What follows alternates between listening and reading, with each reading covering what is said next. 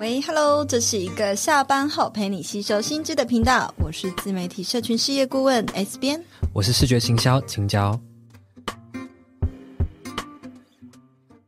嗨，欢迎回到 Hit Me Up 下班打给我的第一百零九集，哇，不知不觉呢，我们已经超越一百集，一百多集了。那么呢，有一个新消息呢，要跟大家来分享，那就是，就是我们工作室是叫做什么？S 风格社群工作室嘛，我一直在考我，还想说我要回答。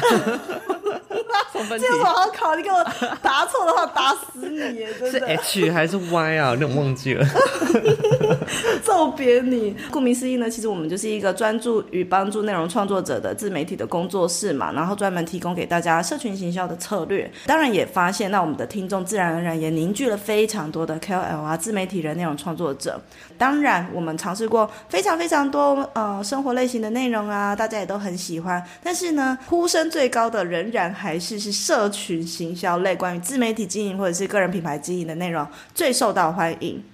那毕竟我们工作室与其他人比较不同，就是我们是以策略为主，不是只有单教大家就是技法，同时提供了非常多的心法。那因此呢，接下来我们的节目的分享都会呢，呃，围绕在不管是针对内容创作者、个人品牌，不管你是新手，然后呢正在进行中，又或者是呃你已经是非常进阶的创作者，我们针对不同阶段的创作者呢，都会有不同主题的内容来跟大家分享哦。好，那么今天这集想要来跟大家聊聊的就是创作者呢，经常都把内容呢做得很像教科书的问题啊。在这个短影音盛行的时代啊，人们注意力越来越薄弱，所以呢，学习如何将资讯轻量化，其实是现在做自媒体必备的功力。线上大家也可以问问自己，你知道什么叫做资讯轻量化吗？那今天这集呢，其实就是要来告诉大家，如何将你想说的话，或者是你自己的专业，比如说你很有可能是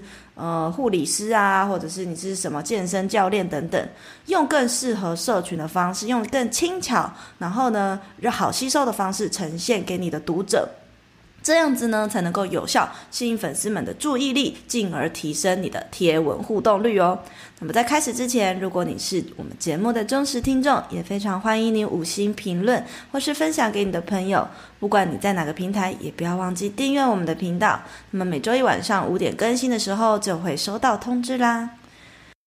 在讨论这个资讯轻量化之前，刚刚讲到短影音的问题，嗯、就要先来聊聊趋势啦。就是每个人在社群上，其实平均在一篇贴文上停留的时间呢，从过去 FB 时代有十一秒的时间至少，到现在短影音时代呢，已经只剩下三秒了。呃，青椒我们可以各自分享一下，就是我们自己在华社群的时候，身为我们自己是做这一行的啦，然后呢，又加上我们也是内容创作者。我们自己的注意力有变得这么薄弱了吗？你觉得？我自己身为使用者、社群使用者的角度，我自己也觉得注意力会变得很短。我之前也在捷运上面，如果无意识的滑手机的时候，其实是可以这样，哎，一篇一篇很快就一直点下去的。那我就会发现呢、如果假设我进入到滑社群的这个状态里面，如果我这篇贴文或者是这个线动没有在第一时间给我一个停留的。钩子的时候，我其实根本也不会停留，可能就会直接划过去。在这个社群上的使用的这个注意力这么薄弱的时候，我觉得第一的个那个钩子是变得很重要。没有那个钩子在的话，注意力真的是很低很低，因为它随时推播给你的贴文这么多，你永远看不完，你只会觉得哦，就是有这么多贴文，你就会一直看下去，一直看下去。可是实际上分配到单一贴文的注意力跟时间真的是越来越短。诶，那想问你哦，那比如说，呃，过去在 Instagram 上面就是有两种板块嘛，一个是贴文啊，一个是现实动态。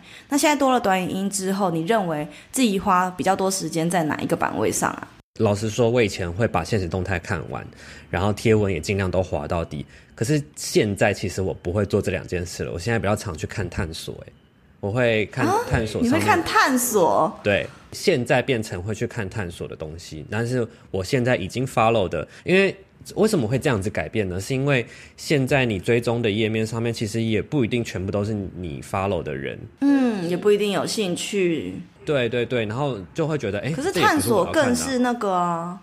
对，那我就觉得，反正既然都不是我看的东西，那我就去看探索好了。我现在的心态会觉得，那我就去看探索，除非跳出来的就是我很确定是我要看的，关注很久的创作者的很熟悉的内容，我会停下来看之外呢，如果我我不是身为他的铁粉，我其实很快就会。那你的探索页面上面都什么？哎，这不好说，就是动物啦，可爱动物区。才不可能呢，我的才真的是可爱动物区，你少在那边。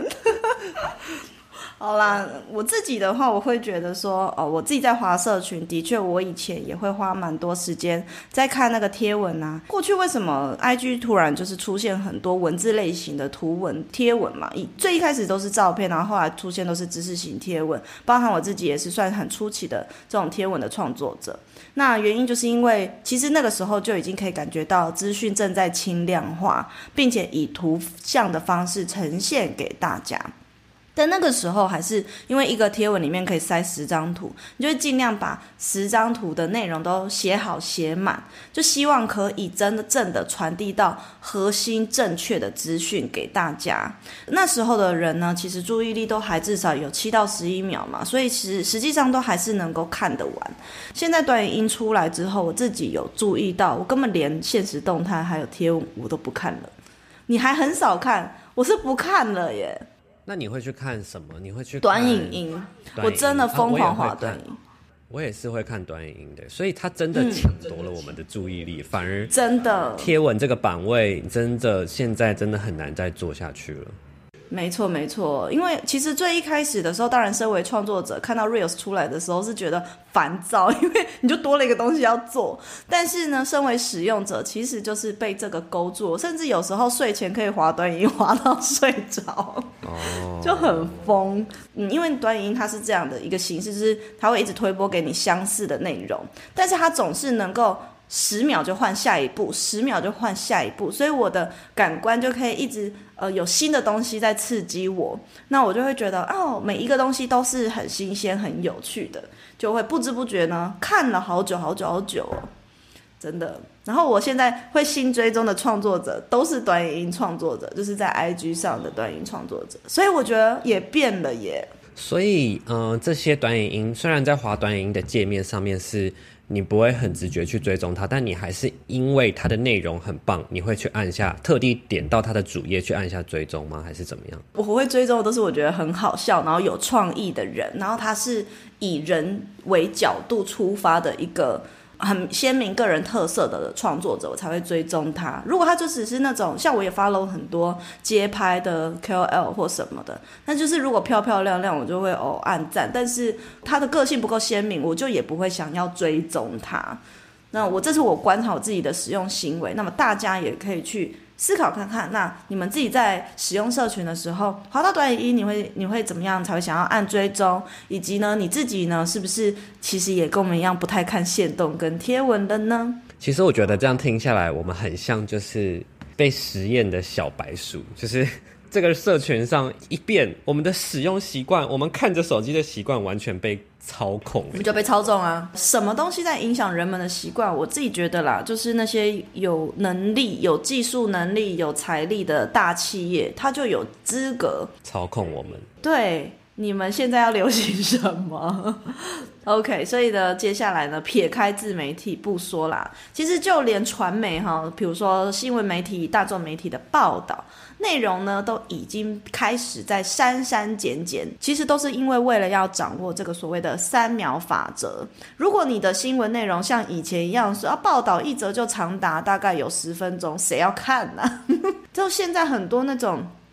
在 FB 上面，或甚至 YouTube，都是那种类似，比如说插新闻，他们就会把那个一个新闻剪得只有剩一分钟，然后配很多音效啊，然后疯狂的字幕啊，等等等这种的。好，我这样一讲，你们脑袋就有很多画面嘛，就是为了要。你在首页滑那么多东西，在滑到它的过程，你会想要停下来看，然后甚至它要用很多特别的音效抓住你的各个感官。那刚刚讨论到这个新闻媒体的部分呢、主要就是我也想要聊聊，呃，那我们也可以分享看看，在看新闻的时候，哈，我们各自是比较倾向看完整的报道的，还有更深入的探讨。还是你喜欢看我刚刚类讲的类似插新闻那种剪过 biang biang biang 的短影音？哦，我知道你在说什么，但是老实说，我其实真的完全没有被那个给操控住，我没有被他掌握住，我真的完全不看那种新闻。其实像我们现在使用的社社群软体上面也有那个。很短、很快讯的那种新闻嘛，就是 Line 上面也会有一些快讯的新闻，IG 上面可能有一些账号，它也是这种转发这种新闻，就他们新闻平台自己也会有一些网络的社群的新闻在上面这样子，我真的。对新闻这种这种被他们剪辑过的东西，我是没有兴趣的。要么我会想要知道的东西，会我就会想要知道是完整的报道、完整的资讯，就有点类似像自己七七那种很中立的。然后、哦、我也是超喜欢看他分享。对，就是梳理整个事情的脉络前后，然后他的各个不同现在常见的两派的可能两派人马很中立的知道这个事情的，尽量尽可能知道全貌的这种方式。我会想看，我我虽然喜欢看这种东西，但是也是因为他们很厉害，把这个内容剪得很流畅，让我们这个观看体验很好，才不会觉得说内容又臭又长，看不下去。虽然完整，虽然中立，但是却又很流畅。我觉得他在这之中，一定在小环节里面都还是有把握这种抓住注意力的方式，让我们很完整的去看得到。只是我觉得他用的方式会更加的中立，会比较会比较好一点。这样，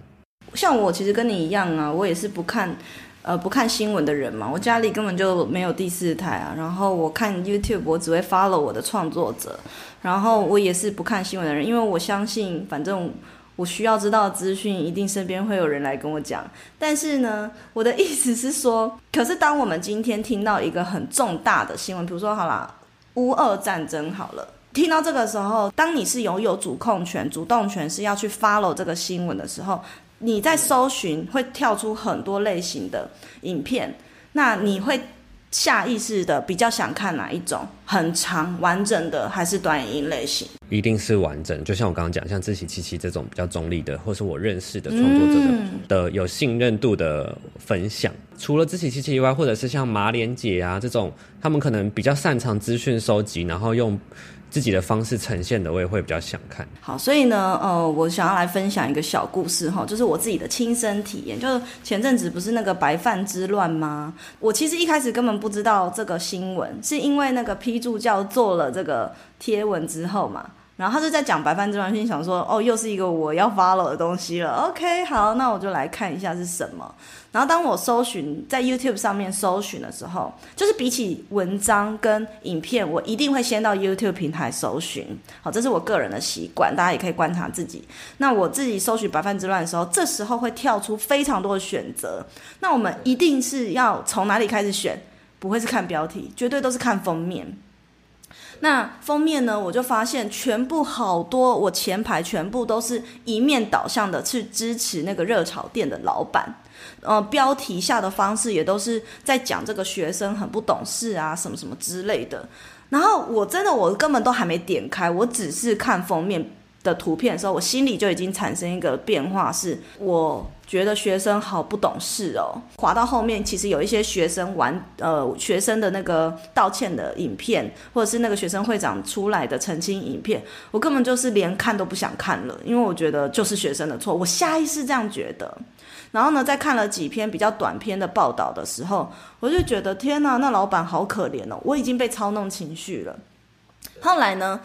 我在看了几则之后，我就又心想，哎，不对啊，这些影片都这么短，因为我以前就是媒体人呐、在媒体业工作，就我后来想想，不对啊，我怎么会被这些标题骗了呢？我应该要去找最完整、一刀未剪的东西来看。所以我就去搜寻那个学生澄清的一刀未剪的影片，打开来看才知道，人家其实是超有诚意的道歉，而且出发前还特别跟同学一起去找礼物，然后再想要怎么样跟这个老板合照，然后他的确也说，他的确也有讲说，哦，呃，其实他在镜头前面，呃，根本笑不出来，这句话就被短影音。那个断章取义，看到这个标题的人就会以为啊，学生很不懂事。可是其实原意他是在讲什么，你知道吗？原意他是在讲说，在那个很严肃的道歉的情况下，其实氛围都很凝重，他们都很认真的看待这些事情，其实当下是笑不出来的。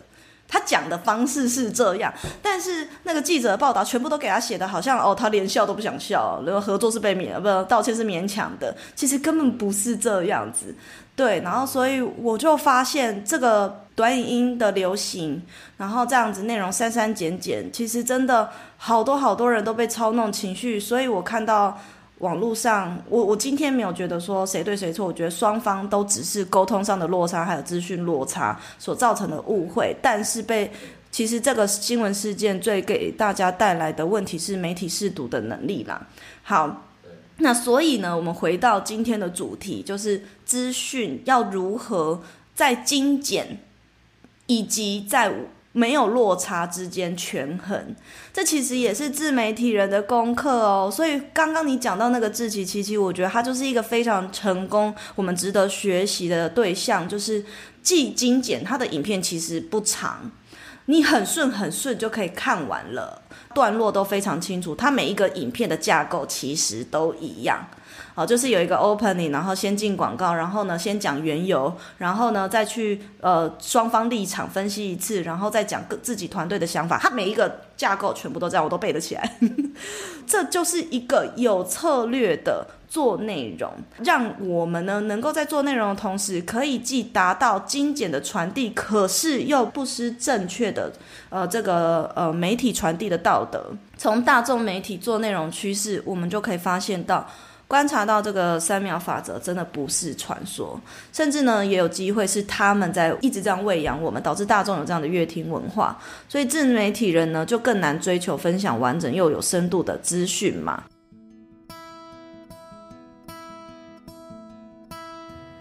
你也有经营自媒体说不出口的难题吗？网络上找了很久都没有人能替你解答吗？现在就点击下方的解忧邮筒连结。投稿你的经营自媒体相关问题，就有机会被我们选中，做成节目聊给你听哦。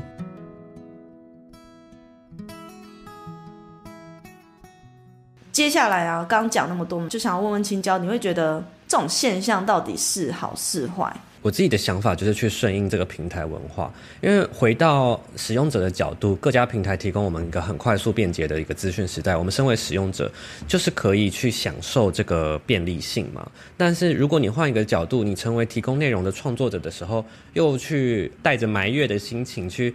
看大家为什么不仔细看我的东西？其实我觉得这样子的想法也很也很不理性啊。因为你身为使用者就是很享受这件事情，但你如果身为创作者又去怨恨这件事情的话，那就很奇怪。那既然社群平台的玩法机制是这样，我觉得就是用你自己的方式去顺应它。深度的资讯，我的确认为说你可以把它用你用合理的策略去拆解它。然后再更完整的内容可以去放到不同的版位，因为社群平台上面追求的就是快速嘛。但我相信一定还是有一些现在存在的版位是让人去习惯深入阅读的，例如说是 EDM 电子报，或者是说你的网站的文章，又或者是说可能 YouTube 的。观看的时长可以稍微再长一点点，或者又是 podcast 在听的过程中，也可以是用更长的时间去吸收的。那我觉得你可以去顺应这个机制，你用不同的版位去拟定不同的策略，去把你的知识去分开，分成深度的跟轻度化的内容。我觉得是这样子。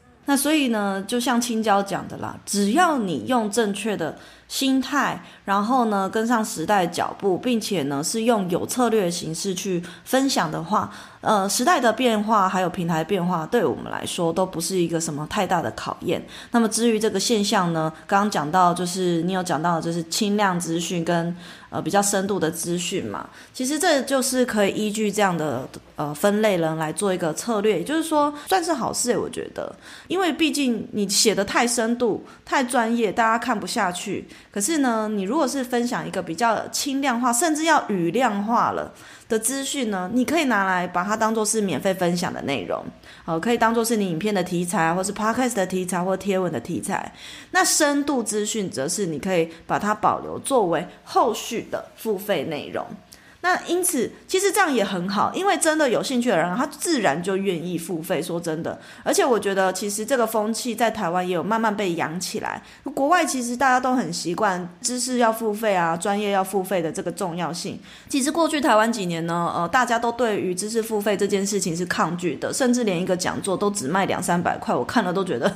这这贱卖你的我们的知识吗？书念那么多，然后你出去教学的时候，一堂课一个人只卖两百块，太可怜了吧？那现在渐渐的，其实有比较恢复到比较呃可接受，然后正常的市场价值。所以我觉得，如果今天这个学习的东西对你来说是有用的，然后你看了轻量的资讯，付费的再去深度学习，是一个很好的投资。然后也的确是现在许多人很愿意做的事情。所以对于自媒体人来说，也是很好的一个现象。那但是呢，这时候问题就来了。哦，我咨询过非常多专业人士的类型来，想要做自媒体，比如说他有可能是行销人啊，跟我一样啊，然后刚刚讲的嘛，有可能是医生、护理师，哦，师资辈的老师，呵呵，那或者是什么什么教练等等，他想要做自媒体来推广他本来就有的服务或课程，哦，可是或者是他可能是呃一个保养专家之类的，但是呢，最大的共同问题就是。他不知道要怎么样把他这些专业的知识轻量化或者是图像化，呃，这个问题就很大呢。因为在 Instagram 上面，就是有这个能力是必备的，那一不小心就会把你的 Instagram 当做教科书来经营。我们可以来说说看哈，为什么这类型的专业人士会有有这种困难呢？你觉得嘞？你刚刚讲到教科书嘛，其实我觉得完全就是被教科书给绑架。你说我们可以回想以前受教育的时候，老师的做法，其实通常就是按照着教科书来教我们。这是一个嗯双面刃，我觉得它会让专业知识用一个比较呃有规范。你是如果你是身为老师的话，其实是生比较轻松可以去啊、不用花这么多时间去备课就可以教给学生，相对容易的。但是呢，在社群这个平台上面，这样子其实是就会发现其实是行不通的，因为大家的注意力这么短短的情况下面呢，你必须要。很高度的去融会贯通你所在的领域的专业知识，你才能够依照你的目标族群去用他们适合的用字遣词，用他们听得懂的举例讲解给他们听。对于专业人士来说，这个过程呢，它就是跟重新备课是一样的，很像是重新在学习的概念。这件事情不轻松。但是不轻松是一回事，我相信专业人士都还是做得到。只是我觉得他们更多的时候是没有意识到自己需要为这个目标族群去重新备课，然后用他们适合的方式去，不论是你刚刚讲到的拆解轻量化的内容，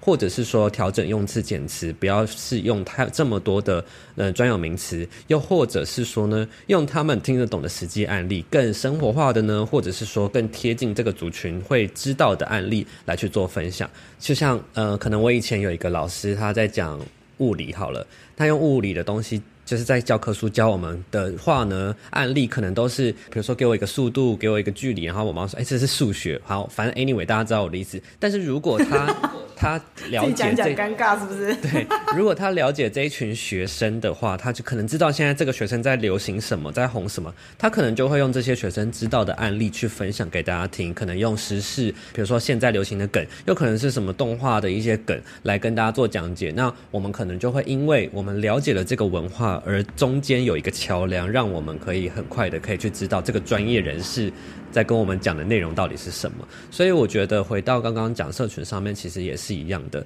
呃，最大的问题可能就是你没有厘清你自己想要传递的这些专业知识的目标到底是谁，然后他们能够如何去接收你的事情，也是很重要的。还有就是说，嗯，他可能不够了解他受众的生活形态。我记得你刚刚讲到一个啊，他们的兴趣就是喜欢学生的兴趣就是喜欢看动漫嘛，然后喜欢追这个短影音的东西呀、然后他们之间有一些他们的共同语言，所以你跟你的读者有没有一些共同语言？你有没有用你们共同语言去沟通？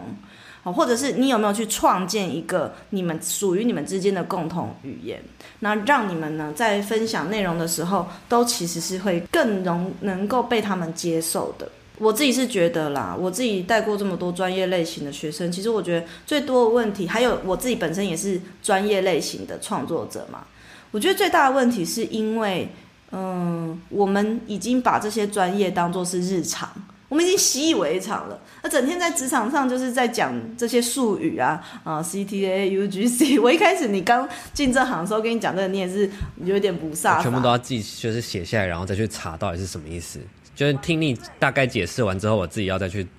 做功课，这样。这已经是我们的日常，像现在这也是你的日常。那如果一旦有人问你什么是 UGC 的时候，你就突然要想一下，要怎么样白话让一个不是这一行的人。听得懂，其实这个是需要时间去消化的，因为你就觉得要解释的时候还不知道要怎么 解释。啊，就像我在讲视觉的时候也是，我我很自然而然觉得就是这样啊的时候，我甚至不知道怎么解释这一切的作用原理是什么。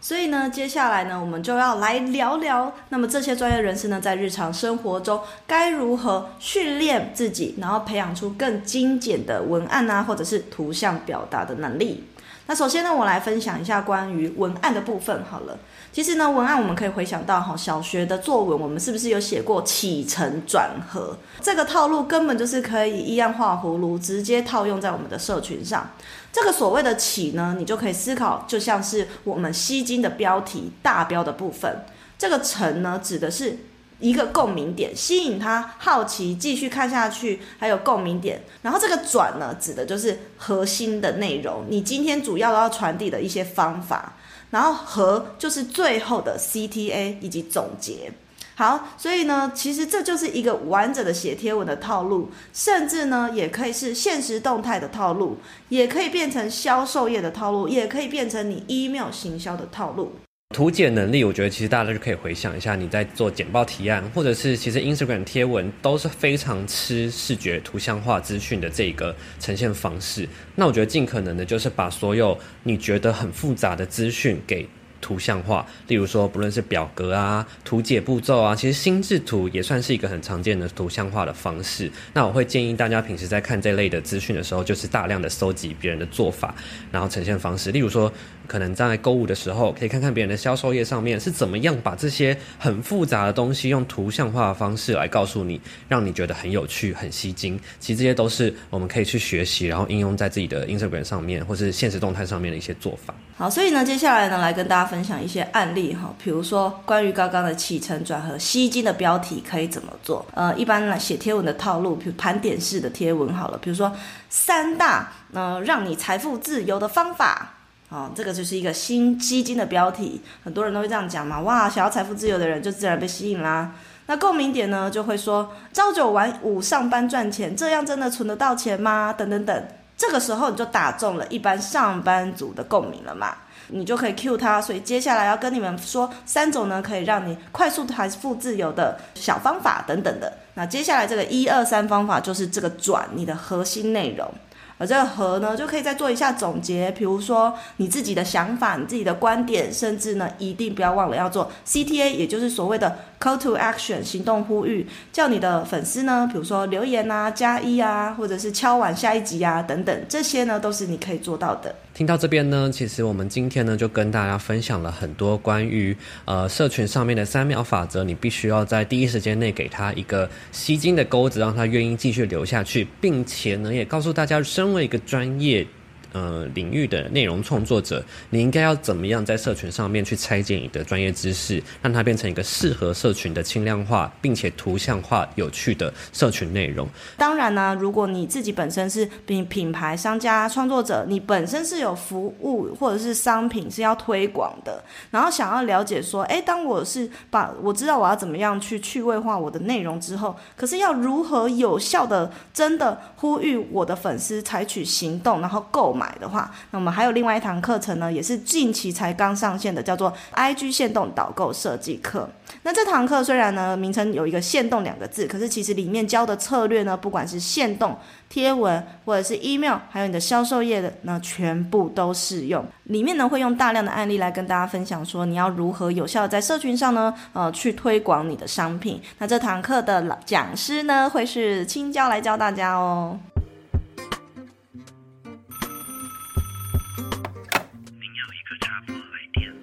对，没有错。其实这个课程的主要的观念呢，是我拆解了。假设如果我是一个创，我是只是粉粉丝，那为什么我会呃从一个粉丝的角度呢，从原本无感的状态变成到心动下单呢？这个到底经历过了什么阶段呢？其实我们在工作室的实际案例的经验呢，就会发现，其实身为一个粉丝的角度呢，他要真的实际变成消费者，其实中间会经历五个心理的阶段，有个五个不同的状态。那这堂课呢，就会针对这五个状态呢，去拟定不同的行销策略，告诉大家，实际上你在导购的过程中应该要采取的五种策略，循序渐进。才能够真的呃完整的导购的转换。如果呢你在 IG 经营上面呢是真实的有导购的需求跟这样子的目标，未来可能也有这样子的目标的话呢，非常鼓励你现在就是加入这堂课。我们八月十三就会准时的在直播讲座。那你现在加入的话呢，也可以到直播中跟我们一起